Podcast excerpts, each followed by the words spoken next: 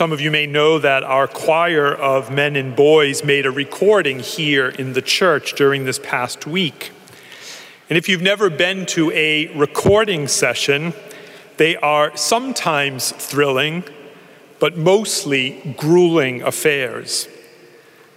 The boys rehearsed for six hours a day for four days, and then they recorded six hours a day for three more. It's not for the faint of heart, and especially for 10 to 13 year olds. But here's the beauty they rose tremendously to the occasion. Yes, they were hot. Remember, there's no AC here in the church. We had to shut all of the windows to soundproof it. And they were tired, but they had to meet the challenge. They had to forget themselves. They had to work as a single unit. And most importantly, as we often reminded them, this was for the glory of God and the spread of the gospel. It shows us that detachment from personal wants and a discipline of our own inclination to comfort can dispose us to both receive and to give. To receive His grace to go beyond what we could accomplish if we focused merely on the self, and to give all that we are in the process. There's a wonderful line in the book of wisdom this morning. The deliberations of mortals are timid.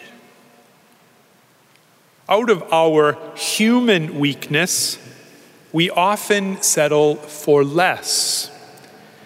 But Jesus calls us to more, not to being timid, but to courage and the way of spiritual and human courage is by the way of the cross.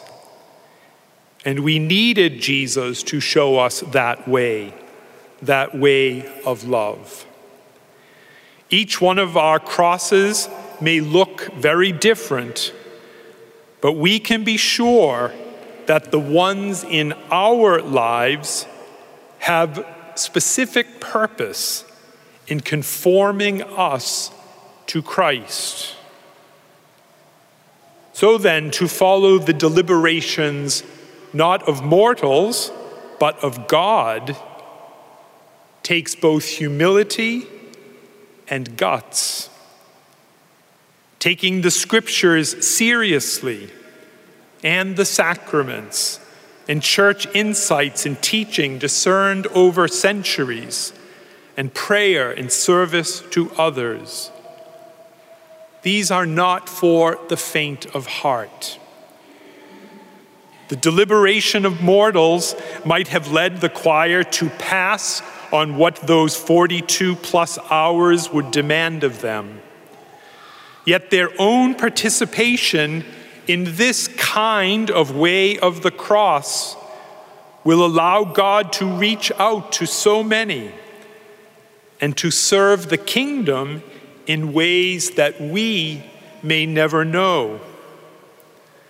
That way of the cross, that way of love is true for Christ, for St. Paul, for St. Paul's, and for each one of us. Thanks for listening to Within the Walls of St. Paul's Sunday Homilies. Please be sure to like us on Facebook and consider supporting us by visiting stpaulsharvardsquare.org. That's stpaulsharvardsquare.org. God bless and see you next time.